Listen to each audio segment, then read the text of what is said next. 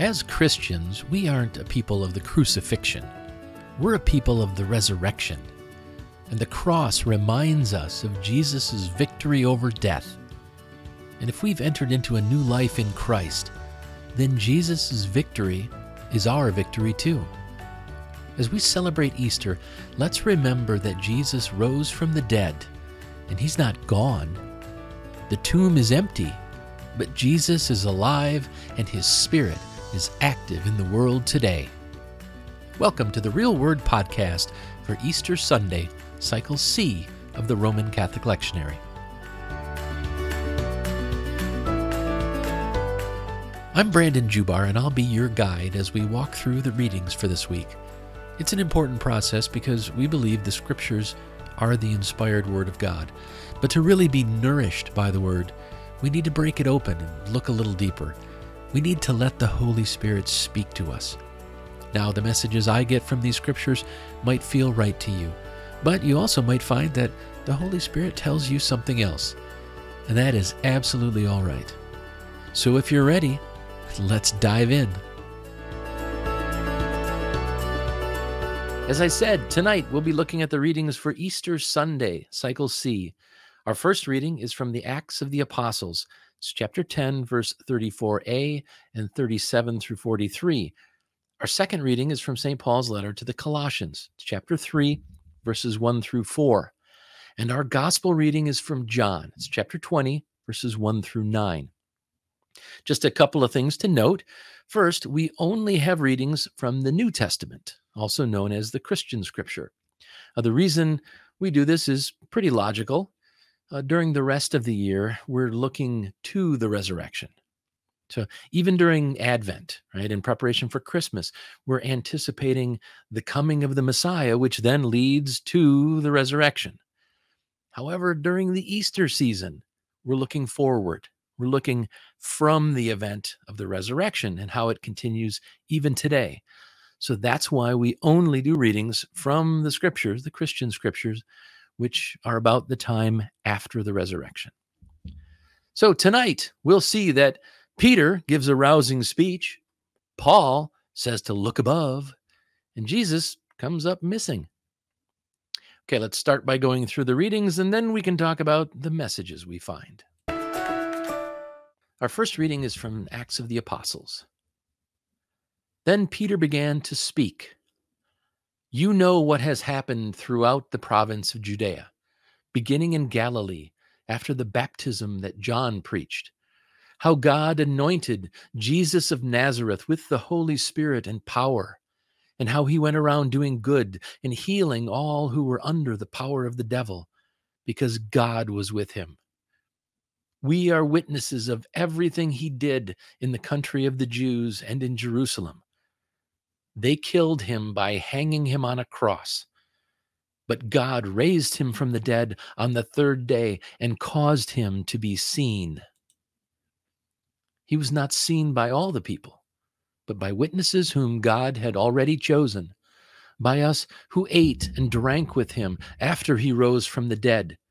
He commanded us to preach to the people and to testify that He is the one whom God appointed as judge of the living and the dead. All the prophets testify about Him that everyone who believes in Him receives forgiveness of sins through His name. Our second reading is from St. Paul's letter to the Colossians. Brothers and sisters, since then you have been raised with Christ, set your hearts on things above, where Christ is, seated at the right hand of God. Set your minds on things above, not on earthly things. For you died, and your life is now hidden with Christ in God. When Christ, who is your life, appears, then you also will appear with him in his glory. And our gospel reading is from John. Early on the first day of the week, while it was still dark, Mary Magdalene went to the tomb and saw that the stone had been removed from the entrance. So she came running to Simon Peter and the other disciple, the one Jesus loved, and said, They have taken the Lord out of the tomb, and we don't know where they have put him. So Peter and the other disciple started for the tomb. Both were running, but the other disciple outran Peter and reached the tomb first. He bent over and looked in at the strips of linen lying there, but did not go in. Then Simon Peter came along behind him and went straight into the tomb. He saw the strips of linen lying there, as well as the cloth that had been wrapped around Jesus' head. The cloth was still lying in its place, separate from the linen. Finally, the other disciple, who had reached the tomb first, also went inside. He saw and believed. They still did not understand from Scripture that Jesus had to rise from the dead. All right, so let's take a first glance at these readings and we'll ask ourselves what does it mean? What messages and meanings can we find if we dig around just a little bit? So, our first reading was from the Acts of the Apostles. And before we dive into what Peter said, let's let's talk about where he said it. What we don't hear in this reading is that uh, there is a Roman centurion named Cornelius, and Peter gives this speech in front of Cornelius and his entire household. And so, uh, just to think about that for a moment. Peter was a a Jewish disciple uh, of a crucified Jewish seditionist, and he's been welcomed into the home of a Roman centurion. So, so Peter and Cornelius, they're definitely uh, an unlikely pair, I guess.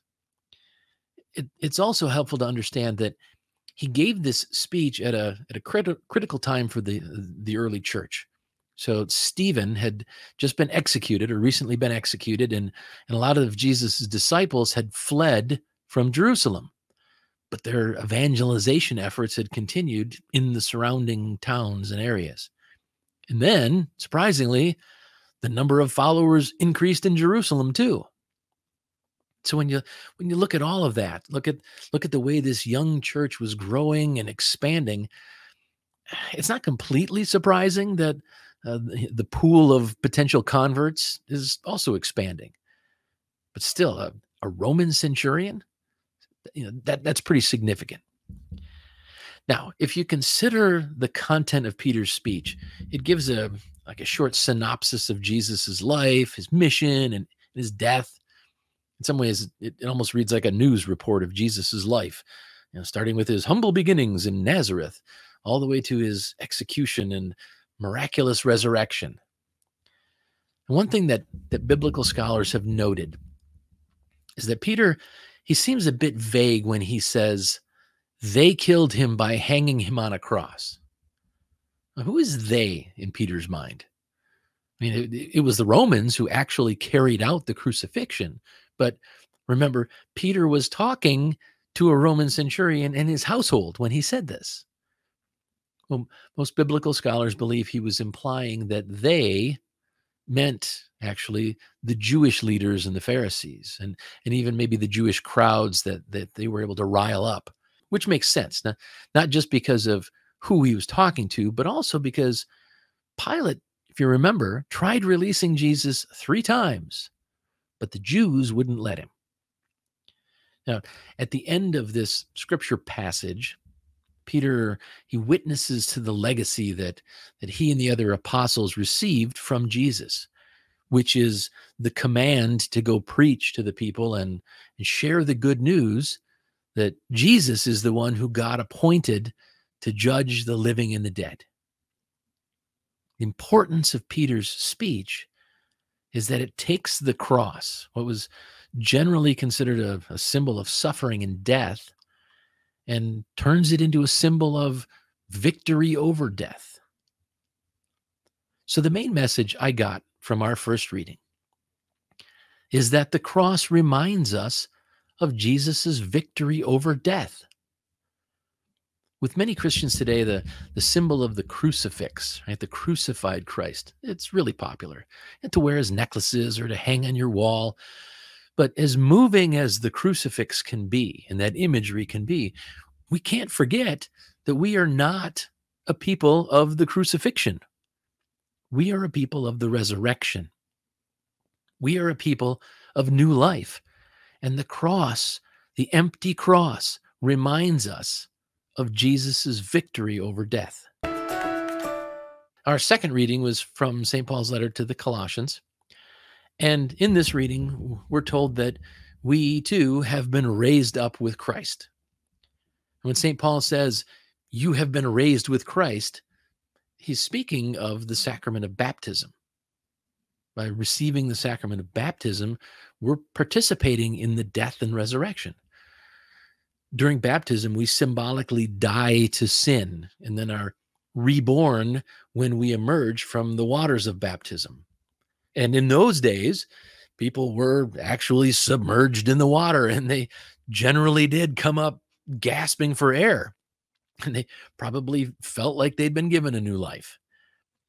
But here's the thing a new life should include a new way of living. And that's what Paul is getting at. He basically says we need to set aside the things of this earth and look to the things of heaven. He says to set your hearts on things above. And then he says, set your minds on things above. St. Paul wants the Colossians and us today to leave our old ways behind. All these old ways are ways of death, but we're called to be part of the, the new life of Easter.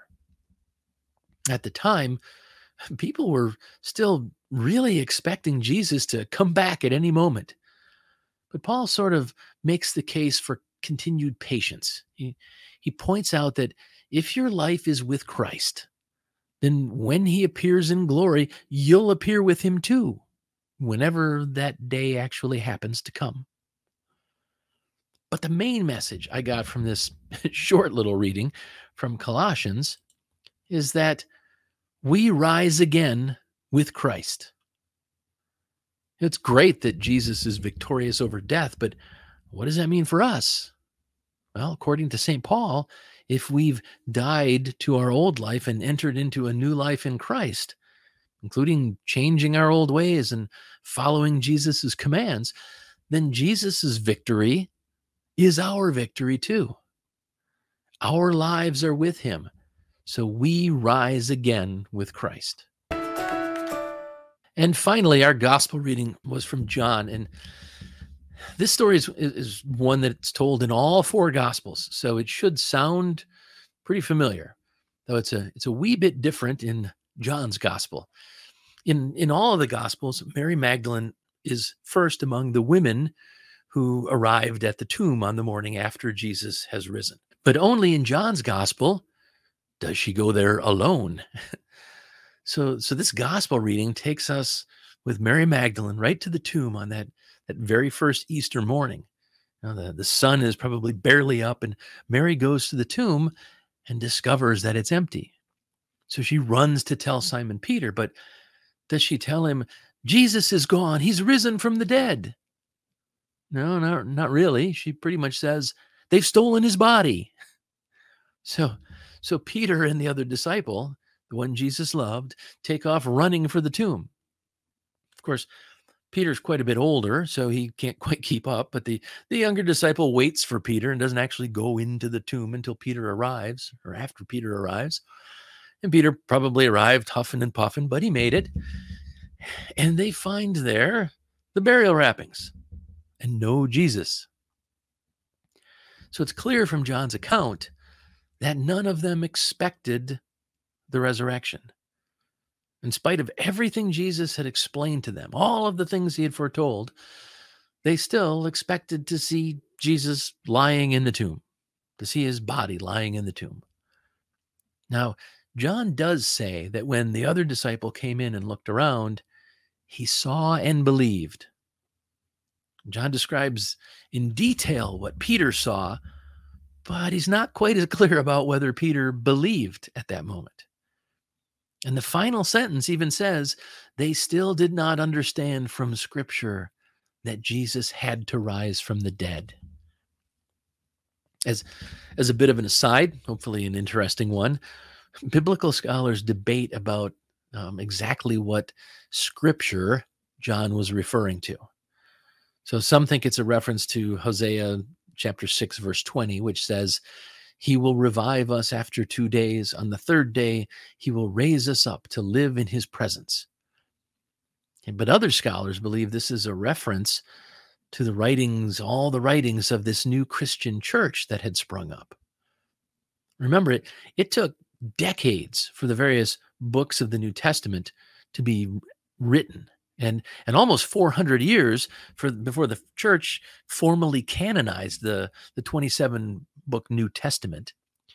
So this may be the first example of those writings being recognized as scripture. John might have been talking about the writings of the early church, which are the stories of what Jesus told us and what, what Jesus taught. This John might be referring to those as scripture, and he might be the first one. Because until that point, when they said scripture, they were only referring to the books of the Old Testament. All right, so anyway, the main message I got from our gospel reading is that the tomb is empty and Jesus is alive. When we celebrate Easter, we remember that Jesus rose from the dead on the third day. We think about the fact that he is that he still lives and he's not gone. His spirit is active in the world, so Christ still walks among us. Yes, the tomb is empty and Jesus is alive. All right, so let's sum up what we've talked about so far. In our first reading from Acts of the Apostles, the main message I came away with was the cross reminds us of Jesus' victory over death. In our second reading from Colossians, the main message I got was we rise again with Christ. And finally, the main message I got from our gospel reading was the tomb is empty and Jesus is alive. As Christians, disciples of the risen Christ, we aren't a people of the crucifixion. We're a people of the resurrection, a people of new life. And the cross reminds us of that. It reminds us of Jesus' victory over death.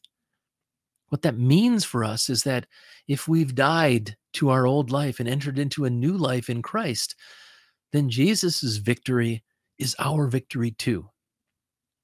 As we celebrate Easter, let's remember that Jesus rose from the dead and he's not gone. Yes, the tomb is empty, but Jesus is alive and his spirit is active in the world today.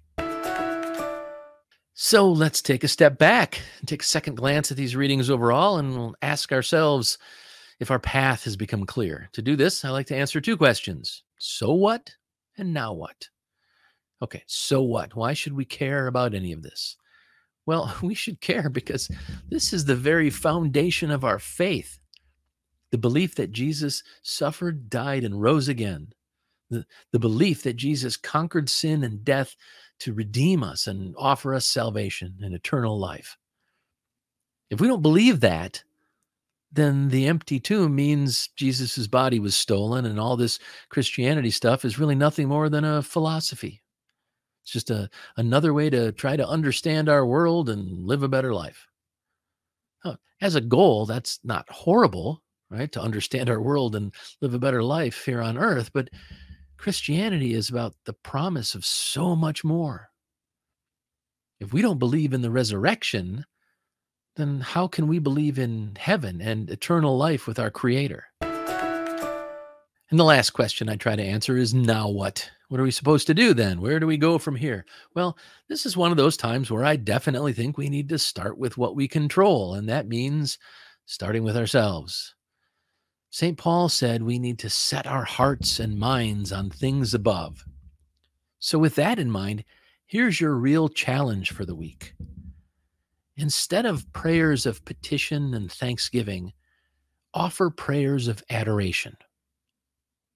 Most of us are comfortable asking Christ for help or saying thanks for our blessings. But most of us don't spend time offering prayers of adoration.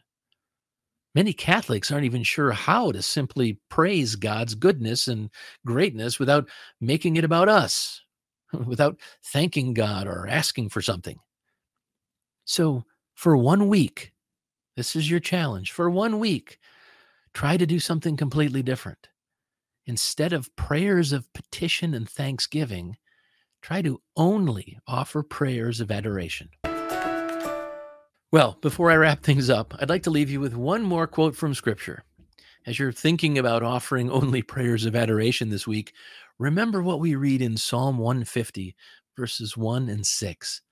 Praise the Lord. Praise God in his sanctuary. Praise him in his mighty heavens. Let everything that has breath praise the Lord. Praise the Lord. I think you know what to do. So now you just need to figure out how to do it. All right, we've come to the end of our time here together. Thanks for joining me. I'll be back again next week, but in the meantime, I encourage you to use this as a starting point. Spend some time with the Bible on your own.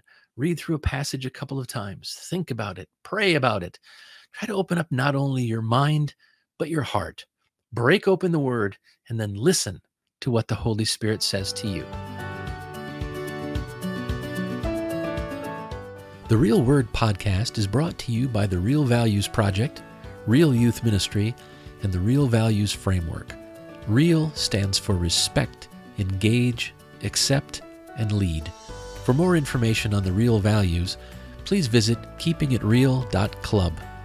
And finally, the Bible readings used for this podcast are from the Holy Bible, New International Version, copyright 1973, 1978, 1984, in 2011 by Biblica Inc., used by permission, all rights reserved worldwide.